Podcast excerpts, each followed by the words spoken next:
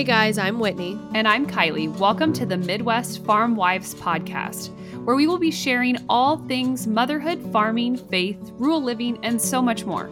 So grab your favorite beverage of choice and come hang out with your two farm wife besties. We are so happy you're here with us.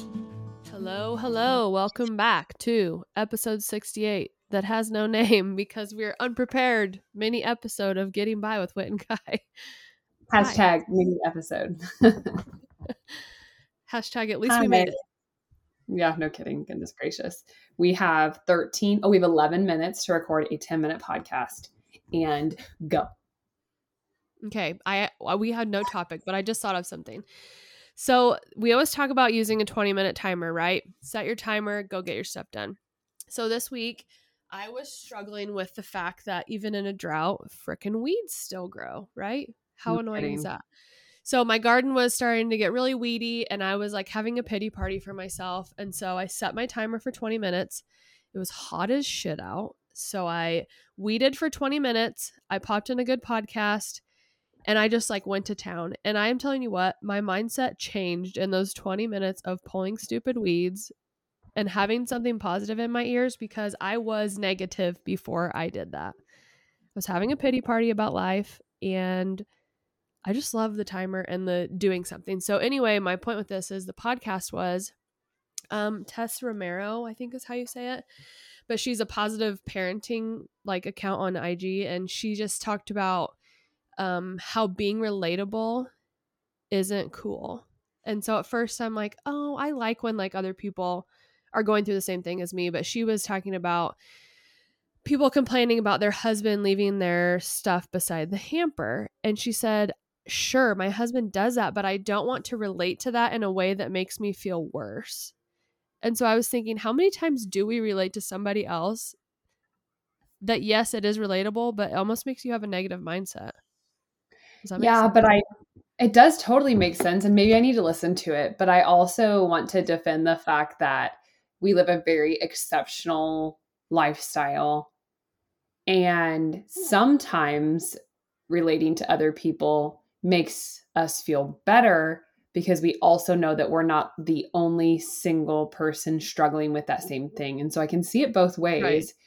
But the way she worded it in the podcast, like I wish I could think of the one example, and I was thinking the same thing. We'll just have to drop it in the notes so that people can listen to it, because I would also like to listen to it. Yeah, it was just very good. It was 25 minutes, so then I actually ended up pulling weeds for 5 more minutes because it was so good. But she's just a positive reinforcement, and I needed to hear that in my ears. So if you two are struggling, or you've been negative, or things outside of your control are bogging down your mind, like do something to change it. Yeah. Piggybacking off of what you just said there, I also had no topic for today, but I bought a giant bag of mandarin oranges, and I promise this is going somewhere. And Reese eats, we call them tiny oranges. She eats tiny oranges all the time, probably two at a meal. And I went to get some to pack for the lake. And lo and behold, there was this nice green moldy one right in the middle of the basket. So I very carefully, because it made me want to throw up to actually touch it, picked it out. And when I picked the whole bag up, I picked the entire bag up, put my hand on the bottom where I didn't have to touch it, and was like shimmying the one out with using the other oranges because I just didn't want to touch it. Isn't that silly? Stink. But it just messes me up. Yeah. And so in the meantime, when I picked the oranges up to take them over to the trash can and start to push that said moldy orange out, I stuck my middle finger on my bottom hand through a second moldy orange. So I threw the whole bag away. But what I'm saying is it's kind of like that one bad apple spoils the cart or whatever, but it's very true. And so if we think about the mindset, like kind of what you're saying about negative mindset and pulling ourselves down into a more negative mindset, if we think about that one negative thing and we let that person or that thought or that idea, that negativity consume everything else that we have going on, that's exactly what it does. It is. You know, I got a bad night's sleep and I have a crick in my neck. And I mean, that's really actually a physical ailment, but let's say Whitney said something mean to me. I don't know. I'm just throwing things out here. I can let that be all consuming. Or I can also think, Whitney has something else going on in her life that is she's struggling with, and she took it out on me. Like, it's her problem. It doesn't mean it doesn't hurt our feelings. It doesn't mean we can't deal with it or address it. I feel like you're notorious for saying, you know, pack your suitcase or don't unpack your suitcase and move on. But it does bother us, but we can't let it bother us for the entire day, or it just truly will spoil our entire day, our entire week. And then other things start getting worse and worse. Yeah. And what's the saying? Like, don't let a bad 5 minutes ruin your entire day.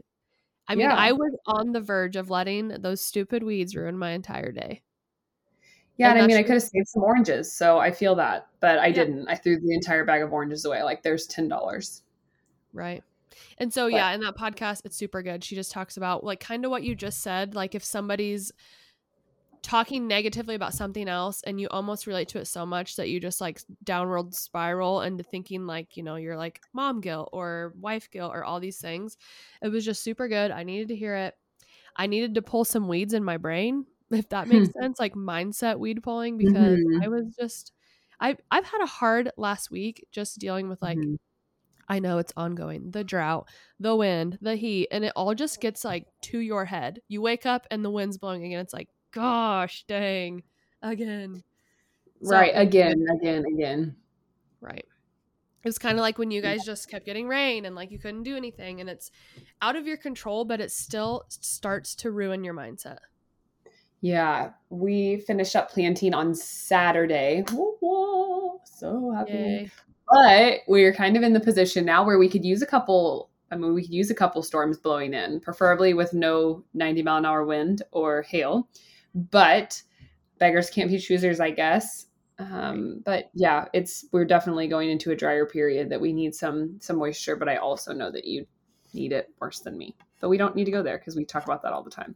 No. So if you're letting weeds or dirty, rotten oranges ruin your day, we're encouraging you to let that go.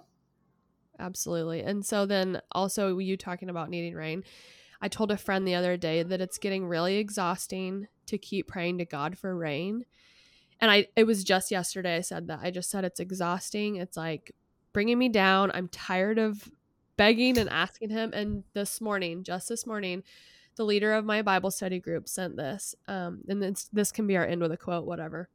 She said, even in the decision-making process, God, you make me lie down in green pastures. Even in this uncertain season, God, you lead me beside quiet waters. Even in this hard place, God, you refresh my soul. Even when I'm at a complete loss, God, you guide me on the right path.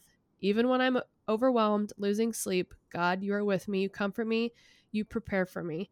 Even when goodness and mercy feel far away, God, I will trust that you are following me in the decisions you are making. It's like, well, hello. I needed to hear that. Yeah.